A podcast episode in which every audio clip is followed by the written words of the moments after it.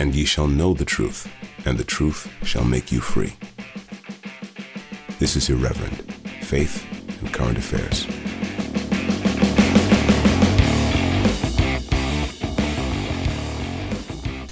Well, welcome everybody to a special episode of Irreverent, which is also simultaneously going out on Catacomb FM. This is Daniel French, and if this episode wasn't special enough, it's actually being recorded on St George's Day. My very special guest today speaks profoundly into the culture wars, not only in society, but also within the church. So, without much ado, welcome to Calvin Robinson. Well, welcome. It's a pleasure to have you on the podcast. For listeners who are unfamiliar with you, Calvin, and your backstory, let's kick off with you introducing yourself and tell us also why, in the last few days, you yourself have hit the headlines. I believe it was the Daily Express and then your own GB News that covered this. Um, thank you for inviting me on. Um, when one of the journalists called me to find out what was going on, they asked questions like, "So I understand you went for a job and you haven't you haven't gotten that job. What was the role that you went for?" And I realized at that point that it was going to be a very difficult conversation because the cultural capital just wasn't there. So I'm very pleased to be able to talk to someone who not only understands the process but has lived through the process. So um, I was a school teacher. Uh, I was in education for six or seven years. Absolutely love it. I was a deputy head. Uh, I was consulting for the DFE. It's a great passion of mine. But at some point, quite early in that process, I realized that um, it was only part of my vocation. And I was feeling a strong call to ordained ministry. Um, so the discernment process has probably taken, to be honest, probably about seven years in total as well. it's, it's been a long process. Uh, but the, for the last two years, I've been training uh, at Oxford in a theological college called St. Stephen's House uh, which I've finished at now, and that's been I've been getting a theological background in the in the Catholic uh, orthodoxy of the Church of England, and it's a, it's a very niche sector at the moment. But essentially, there is there is room for people with traditional Christian values within the Church of England. There, there are something called the five guiding principles, which uh, states that we should be able to flourish mutually. Those who who want a more liberal, progressive stance, and those that want to would prefer to stick to scripture and to traditional orthodoxy. So we're supposed to be able to coexist. I'm also a conservative politically, so I'm conservative theologically and politically, and that seems to have caused a bit of a ruckus in my life at the moment. So, um, in order to bring you up to date, although of course you're familiar with a lot of this, I was given a curacy in or assigned a curacy in uh, late last year, late 2021. Lovely church in a deprived area of London, very much a Catholic setting. I was very much looking forward to it, uh, along the idea of going down a route of what the what my bishop and, and other people have called a bivocational route, which means I'll spend part of my time in a parish setting, part of my time during doing my media work, which is also uh, part of the calling because it's it's public ministry. It, it's you know I've, I've been able to uh, proclaim the gospel to tens of thousands, if not hundreds of thousands of people uh, in a way that wouldn't normally we wouldn't normally have had access to. So I, I think that's a very important uh, prophetic gift that I've been granted that should be nurtured. Um, so the church was supportive at first. Just to clarify for our listeners, part time ministry has been encouraged for years in the Church of England, and a large number of clergy are non stipended or part stipended. I know priests who are working in healthcare, in the service industry, in teaching and in engineering, and so on. So, a priest who's also a paid journalist is not against any HR rules of the Church of England. It saves the church money in the first instance because they only have to pay half a stipend or no stipend at all if you have house ministry, but also it enables you to live out the gospel in the world uh, amongst the people, which is of course very important because our job, part of our calling is to mm. disciple um, not just to silo ourselves off into, into a, a single building. So it's all very important, all very good work, and it's all very common. However, at some point, the, the people in power, the, the hierarchy, decided that what I was going to be doing with my second half of my time was a little bit too problematic for them in that having a public profile, going on Twitter, going on GB News, um, what I would say preaching the truth, but what they might say is is being controversial mm. um, would be too problematic for them. And I think what the bishops decided was that actually the bivocational model wasn't going to work for them in the end, and that they would have preferred for me to take a full time ministry position or go silent uh, and go silent rather.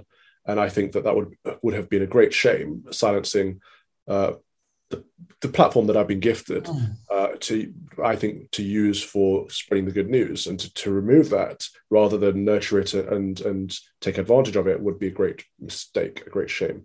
But essentially, the bishops said at some point we don't think it's going to work out. But the problem is that within the Church of England, you have a certain amount of time to do that, and um, you know, the, the, bishop said to me, there'd be too many complaints. It'd be too miserable for both you and me. Um, we're doing this for your own good. And I'm like, well, show me the complaints and I'll pray on them. I'll discern on them and I'll figure out a way forward, a route forward that I don't affect these, you know, upset these people in this way. And they wouldn't share them. So I sent a subject access request into the bishops to find everything out. There'd be less than a handful of complaints about me. I'll get into this, what they were later if you'd like. But, but the, the, what I'm getting at here is that it wasn't a major issue. There wasn't major turbulence, and it was would be a great shame to shut down for that reason. Though the Diocese of London disclosed only a handful of moans and complaints, presumably your mailbag is stuffed with good comments, with praise.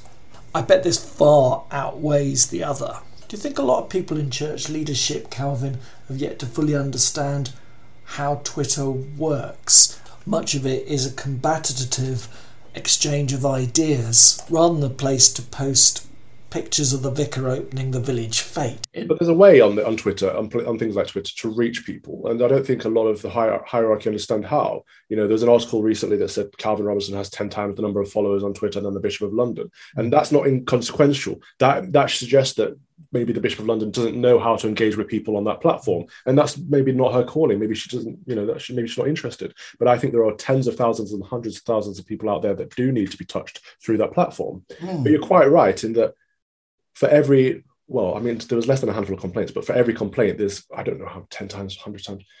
Basically, on a on a monthly basis, well, on a weekly basis now, I get hundreds of messages, emails, direct messages um, sent to me personally, sent to GB News, uh, of things along the lines of thank you for proclaiming the gospel, thank you for being overtly Christian. It's encouraged me to be to do the same you know, or things like I've picked up a Bible for the first time in years based on something you said. And all of these hmm. are, to me, signs of mission and evangelism at play, the signs that we are doing what we're supposed to be doing um, in reaching the people. Jamie, Tom, and I have had similar, very, very positive feedback, really heartening stuff. Typically, we're getting nearly every other day stories of conversions to Christianity, sometimes from quite ardent atheists who have been triggered by the awfulness of the pandemic and the lockdowns, and perhaps in silence have turned to the God that they once disbelieved. The uphill struggle I find is trying to help connect these people to the church, particularly their own local church. Sadly, too often what seems to happen is they trundle down to their local church or they go and reach out by knocking on the vicarage door. And what they get instead of open arms is a vicar or minister who rolls their eyes, presumably because they think they don't fit the criteria of what a new Christian should be. It's outrageous. Yes. Or you know, I went to the local oh, church. Come on. The vicar was preaching to me about climate change or something and put me off. Yeah, I get I get two types of contacts mostly. One is the conversion story, but the other is the the type of person that's um, affirming or reaffirming or or or has lost way. Um, um, a, a, person that has um, lost the faith and or lost a connection with the church and, and is re- refinding it. And I think that's so important. The people that we're reaching out to. I mean, I've seen some of the comments you guys get. You know, you're doing God's work, but the, the people we're reaching out to, I think a lot of people in the hierarchy see as the wrong type of people. And that's what it comes down to. You know, I have meetings with the hierarchy and, and try to, I've showed printouts, I showed examples. I was like, look, look at all these people, mm. page after page of people that we're supporting, encouraging, and discipling. Yeah. And they were like, well, yes, you may be reaching out to those people, but what about people like me who find you divisive? And I'm, I'm like, well, first of all, we're not meant to appease everyone. You can't appease everyone, it's literally impossible. But secondly, this is divisive. The, the gospel is divisive. It's one of the most scandalous messages in history, in human history. But also, what should that matter? if if if my work isn't appealing to people like you like fine you've got plenty of people like you around you actually uh, there, are, there are a silent majority in this country that don't feel heard that don't feel addressed and if i'm helping to reach out to them why would that be seen as a bad do you not think calvin that the current strategy is to reach out to the very small number of student activist types who would be interested in anglicanism which i think must come down to I don't know, 5,000 people or so at the most, in comparison to the hundreds of thousands, if not millions, who could be turning to Christ. Mm. Um, I mean, you you've said in a, an article I saw a few days ago, you know, that they're they're looking to attract uh, the sort of metropolitan Guardian mm. readers exclusively, and therefore pushing aside everybody else. That's what it is. So when I put my subject access request in, I found out a couple of things. One was that they decided this that they weren't going to go through with me way back in January, and I hadn't heard any of this until at least end end of February uh, or into March, um, and getting to a point where it's actually too late for me to do anything about it. So obviously, in the Church of England, you don't have to stay with your sending diocese when you go to training. I could have approached other dioceses, but at this point in the game, it's actually just too late for all of that, really. And they've used time as a bit of a weapon to kind of push me out. But the other thing I learned was that while there might only have been a handful of complaints about me from the public, there was a continuous um, campaign against me by the Bishop of Edmonton, actually, who was constantly sending emails to the Bishop of London and to the Archbishop of Canterbury. Have you seen Calvin's tweet on this? I'm really concerned about this. Calvin doesn't believe this country is institutionally racist. Uh, institutionally racist. We should keep an eye on his ordination process. Wink, wink. In other words, saying he doesn't share our politics. Should we really let him through? That's a chilling line, isn't it? Very chilling. Very chilling. Upset me because it's not a line to do with my faith. It's nothing to do with scripture. It's not saying he's not a Christian. It's saying he doesn't share my politics. Therefore, I don't want him to be ordained. Mm. I find that to be quite wicked. But w- what's more troubling about it is the people that we're reaching more, more often than not share our, our, thoughts on this in that this country isn't institutionally racist. The church isn't institutionally racist. There are elements of racism that we need to work on and improve for everyone but that doesn't make the whole thing racist. And i think the vast majority of people in this country share that view. So for the church to be sneering at people that don't share it is very, very troubling. Mm, I mean, it, I, I, find the irony slapped onto irony in this that the, the instances that I've seen of what you might call institutional racism in in the Anglican communities country have been more to do with we don't want, you know, clergy from Africa, say, mm. because of their traditional views. because they uphold Christian teaching. Yeah, uh, I think that's the crux of it, actually, Father. I think that the fact of the matter is that the church is trying to catch up to societal standards. It's trying to appear liberal, progressive. As an institution, it may not be racist, but it is, I would say, woke in that it wants to make everyone feel happy and comfortable and included, but that's not the job of the church. The church is to be inclusive in the sense that everyone is welcome to be changed through an experience with Christ, but it's not inclusive in the terms of watering down the faith and our values in order not to offend everyone so everyone feels at home. And when we have people like, you know, Rowan Williams, who I've respected and admired for years, coming out and saying the church should be a safe space where people can attend without fear of judgment, makes me feel that we've totally lost our way as an institution because the whole job of church is to give people the fear of judgment because judgment uh, time is coming. I, I, think what you and I are doing here is is trying to go deeper and under the under the surface of what's happening. And it strikes me that the issue that you're raising is, is a lack of diversity of, of political opinion within the church, that there's all, all the chat about diversity and inclusion, but actually diversity of belief, diversity of political opinion. Um, it doesn't seem that in certain parts of the church that this matches society. No, and and it's not two way either. So on one end of the stick, we are as traditionalists. I'm talking about myself and people around me at the moment. That uh, we're supposed to have a mutual tolerance and respect for those people that do believe in the ordination of women. However, I don't see the other in the reverse. And a lot of the issues in the uh, emails that I've seen about me from the hierarchy since getting my DSAR back were that Calvin doesn't believe in the ordination of women. Now, the vast majority of the Universal Church, the vast majority of the Catholic, Church Catholic, do not believe in the ordination of women uh, and do, do not believe that the Church of England has that um, unil- that power to make a unilateral decision like that on its own. Uh, there's so many theological debates about it, so many political debates about it, and that's fine. I'm not here for those debates. But my point is that there has to be a mutual tolerance and a mutual respect. If there are still, if the vast majority of people around the world still don't hold this stance, in the UK it's a minority of us, then we should we should be respected and tolerated for that, that viewpoint, and we, were not.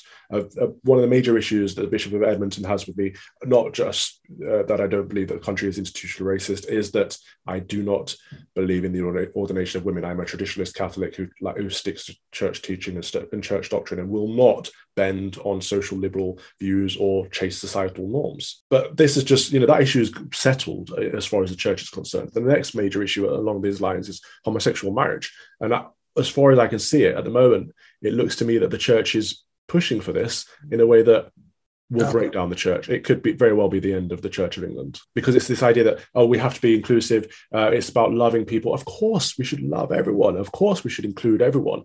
But it's not about changing the word of God.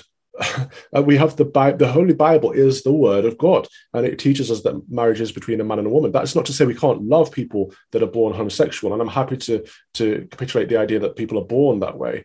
But what I'm not happy to do is suggest that we can change what a sacrament is in order to make people feel more included. We have to bring, we have to find other ways of being compassionate and bringing people in and looking after people and praying with people. It's all too easy in certain circles to push a caricature of Christian orthodoxy as cold and callous. I think good disagreement must surely begin by seeing that traditional Christians are, not devoid of compassion, but you know, rather the reverse. I'm sure you've seen it, Calvin. It's the sort of lazy thinking that first to demonise any slightest deviation from the progressive narrative. Sadly, people prefer to live in a world of binaries or their own social media bubble where they only hear what they want to hear. It's because they don't see it in a biblical context. They see it in a matter of human rights or equality. Mm-hmm. And so they're already, they're already looking at it through a secular lens, which is troubling because we're not on the same ground in order to debate. We have to find common ground. But yeah, they, they I think that they see us in bad faith and they see us lacking compassion and and, and mm-hmm. charity. But it, the thing that's always always struck me about the, the homosexual argument is that issues in human sexuality isn't actually about homosexuality. It's about having sex outside of marriage. And that, that affects everyone. And we've, we've lost the, the importance of marriage in our society.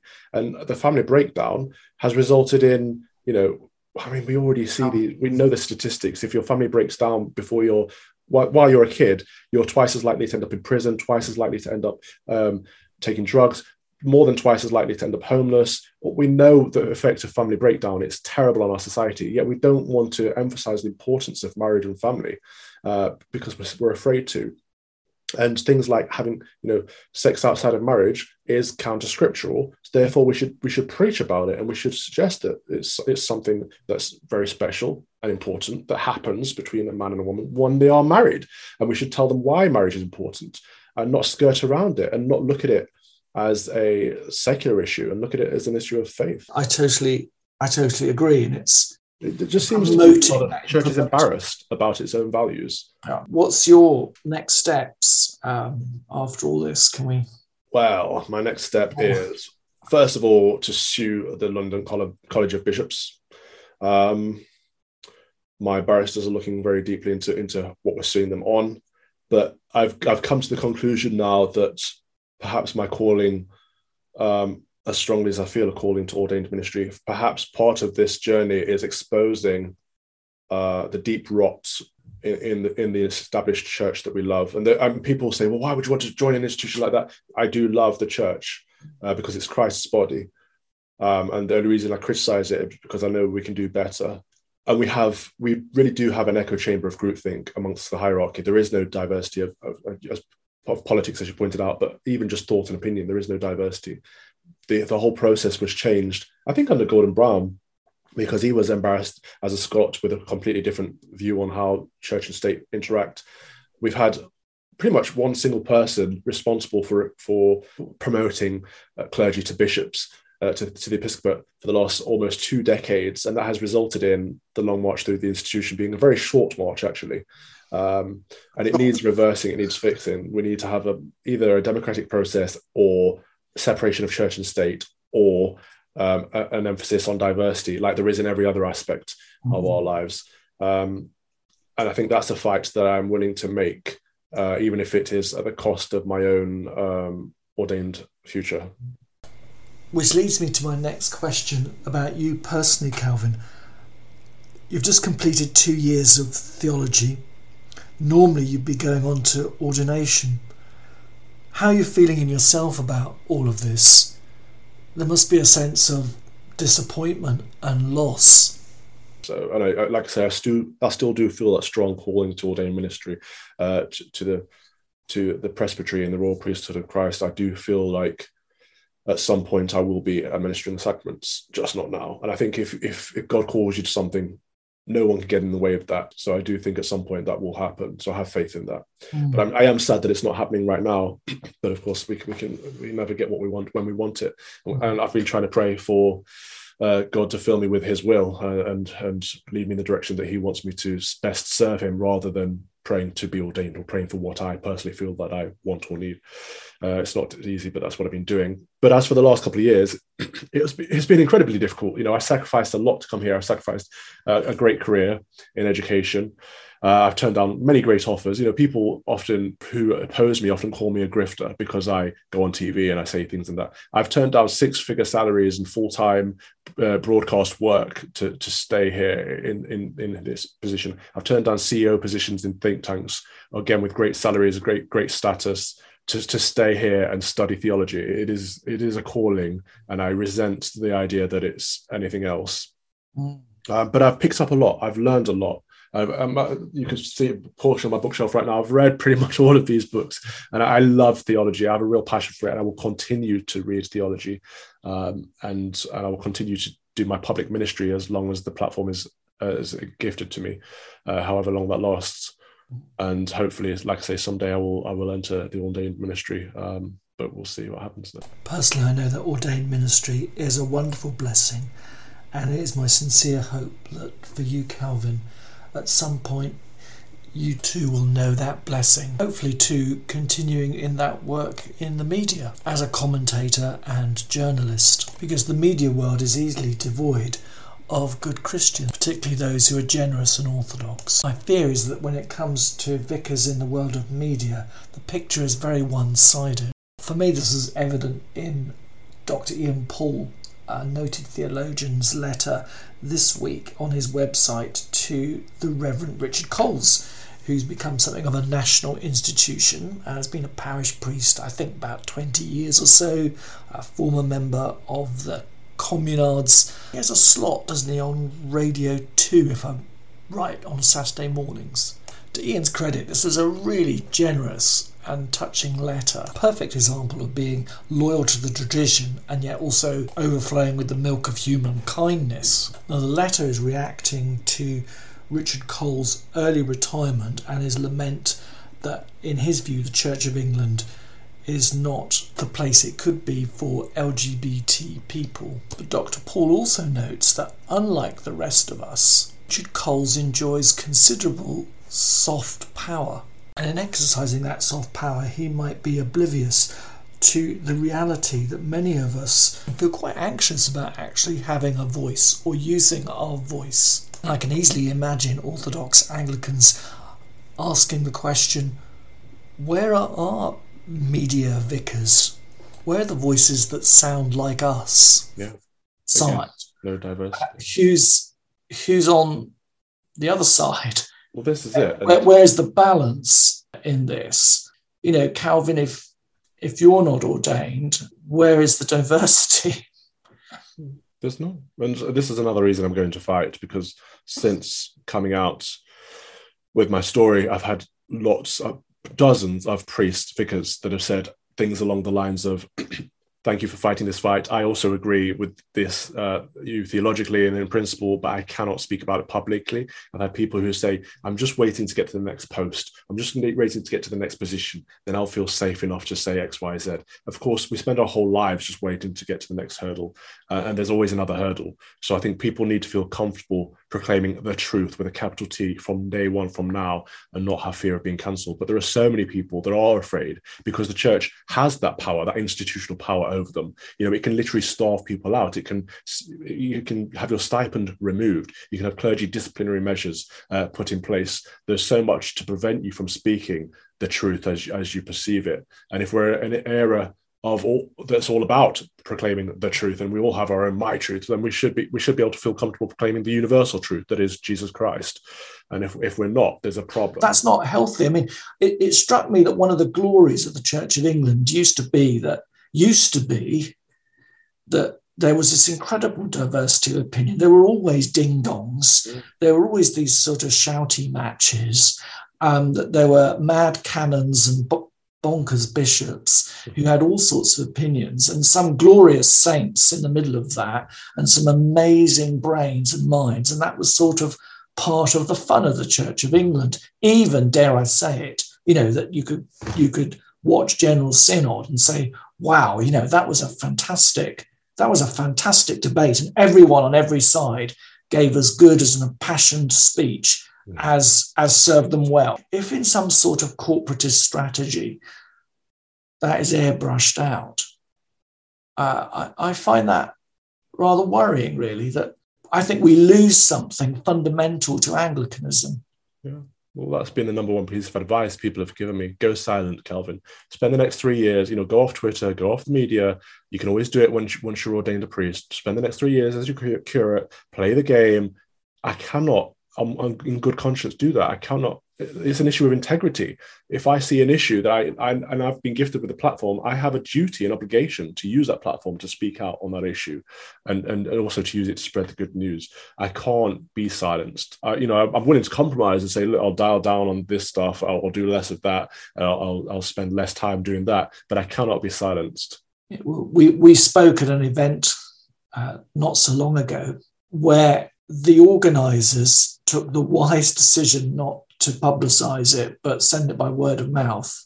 We were talking about, yes, hot button issues, but not in a controversial way. We were looking at them prayerfully and theologically. And yet there were those who were sort of, you know, sucking in air saying, not sure I want to go to that because that that might, you know, jeopardize X, Y, and Z in my in my working life. And I thought, that's extraordinary. Do the people on the top deck of the Church of England want that? Because I don't think that is that is a healthy way forward. It's not healthy. In that event that we went to, we would have benefited from people with different opinions to challenge mm. our own and to, to, stretch things out. But there is no debating well anymore. It's only you know you're operating in bad faith. You're a, you're a bigot or whatever. Mm. And I, I, do think they they do want that singular mindset. I sat down with with the Bishop of London, and had a very long conversation about you know, you need to see things the way I, I do. You need to see the world through my perspective. That was her line. I'm like, well, yes, I do, but you also need to see things from my perspective. That's how these things work. But it's not the case. It is very much a the metropolitan liberal elite have this self-righteous superiority, a moral superiority that is not rooted in the Bible.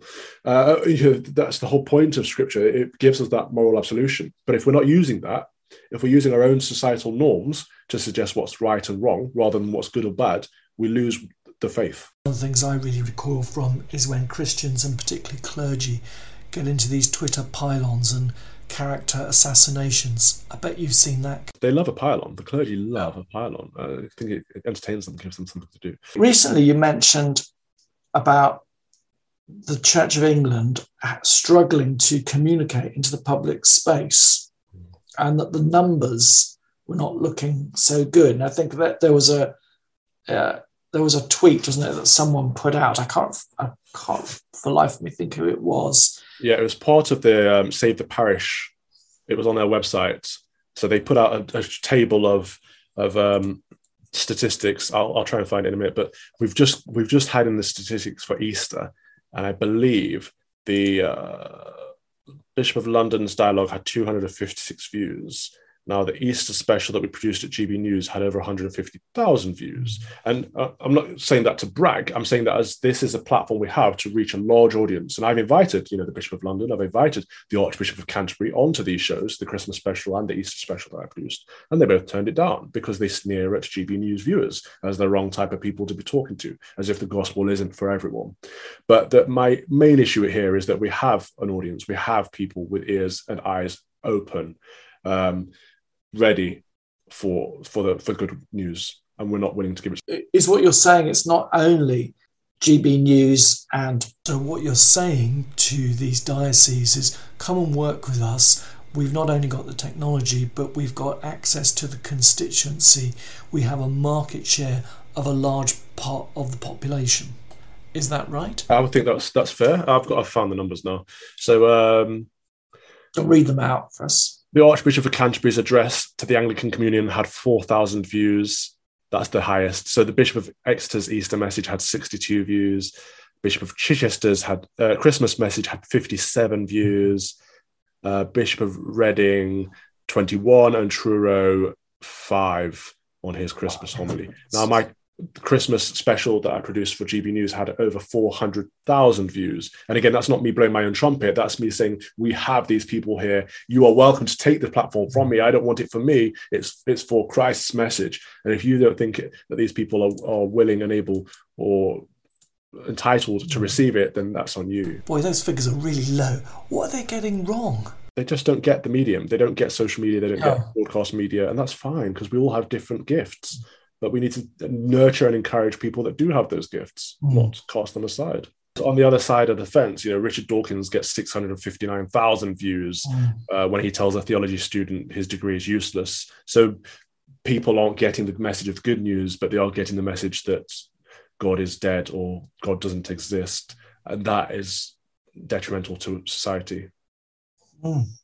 I know churches that we're essentially amateurs, but just imagine if we could turn this around even a little. the state that this country is in right now people have i think people are more lost than they have ever been mm. especially you know we had covid and and we had brexit and everyone's very polarized and people are looking for a, a place to belong and the, the church isn't there for them where it should be in a way that it should be. I think that's a great disappointment. It's one of the reasons i wanted to join the church to help change it from within and good people like yourself are already doing that work and i wanted to join you in doing that because without the church, without Christ's body, people are going to remain lost and reach out to silly things like Extinction Rebellion and gluing their face to the road, uh, or Black Lives Matter and, and seeing racism everywhere. And these things are harmful, they're toxic, they're divisive, but people need something to belong to. And I honestly think that's why we're seeing such a growth in the trans movement. Because yes, there are people with gender dysphoria, of course there are,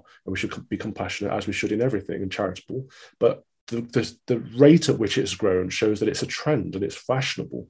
And if you have people that may feel lonely or are in an isolated section of society that aren't comfortable meeting people or making friends, all of a sudden they have an entire community open up to them the moment they say they are identifying as non-binary or something. It's not about having surgery. It's not about changing your physicality. It's not even about feeling different. It's just about wanting to to feel that you belong to something and want to be a part of something. I never thought about it that way, but I suppose if we unpick a lot of these critical and controversial issues, there probably is that deep longing to belong, to commune with others, because we live in a very isolated society.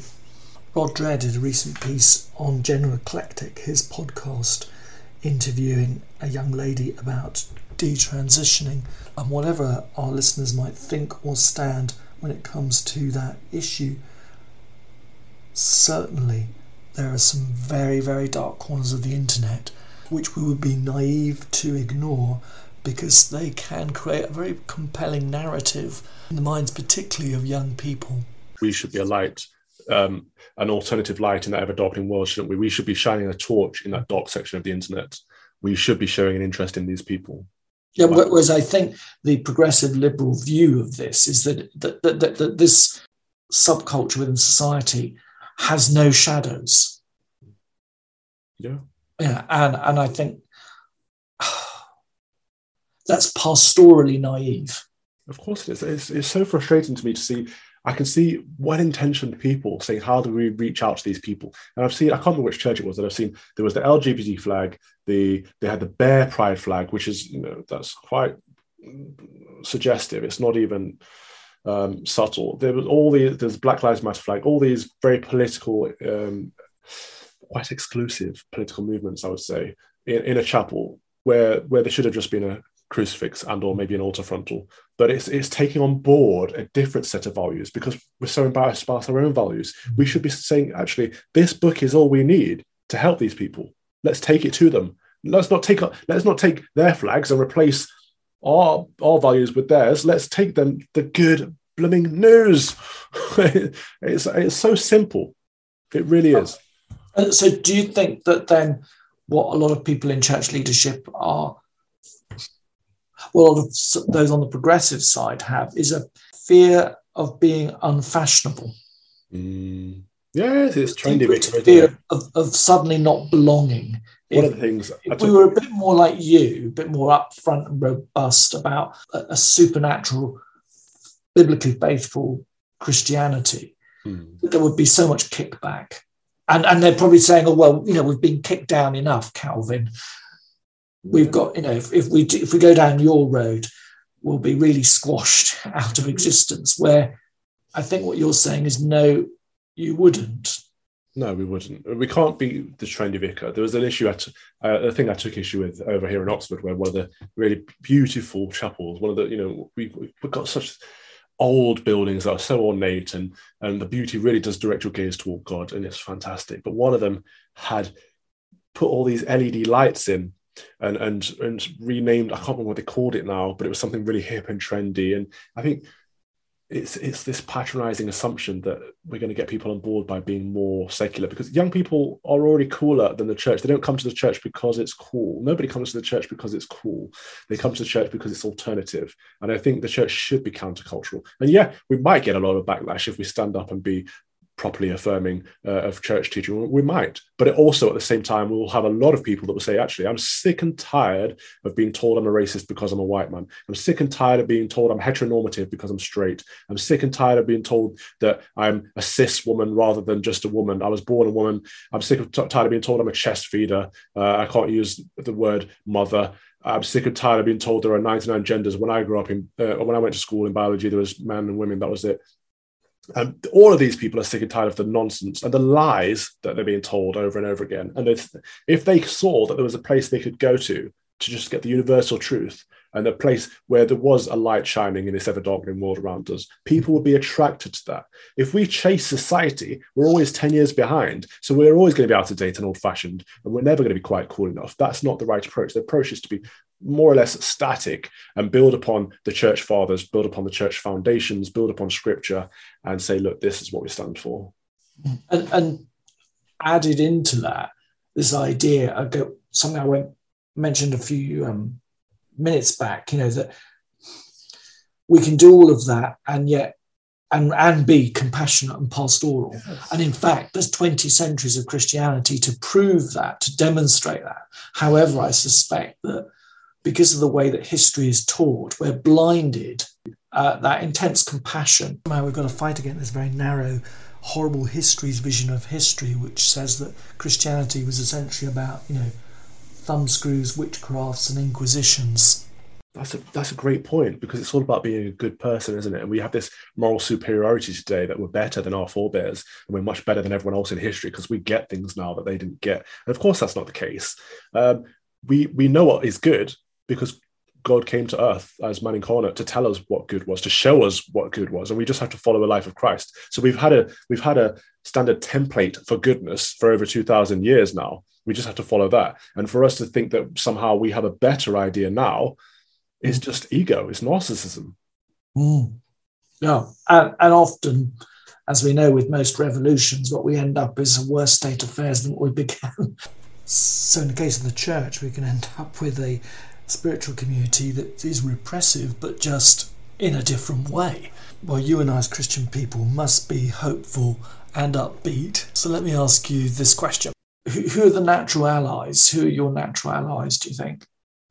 Um, I think the global Anglican communion, I think the Africans, for the most part, are fantastic at sticking to the principles of the faith. Um, um, and the formularies, and as this, we're seeing a great movement in North America with the ACNA, which seems to be overtaking the Episcopal Church, which has totally lost its way, and the ACNA are re, refounded on um, on the Anglican formularies. Uh, and I'd like to see a similar movement over here. To be honest, I'd like to see a safe space, so to speak, for for people that are Orthodox Anglicans that feel w- within the Church of England or without of it that feel that there, there is a place that they can be affirming and faithful uh, without fear of retribution. Well, today's St George's Day. Are you doing anything special since St George's Day? I am. I'm going to uh, speak at a conference. I think it's called Saving Britain.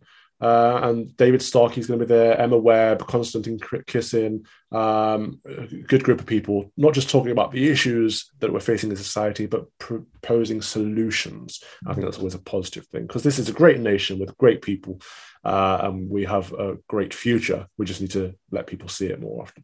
But did you know St. George was Turkish? George was Turkish. you're going to go. So you're going to go for a Turkish tonight. yeah, that's, that's self-flagellation. Food. Uh, we, we love fish and chips. We love, um, oh, fish and chips weren't British either, apparently. It's not, is it? Oh dear. The self-flagellation of the ruling classes, of the elite, the elite classes, that everything has to have been born here, otherwise it's not British, shows their inherent racism. Actually. Well, uh, it's been great to talk to you, Calvin, and I wish you wish you all the all the very best, every every blessing. Uh, I think uh, you're a trailblazer uh, and let's see what the, the months and years ahead God God gives you.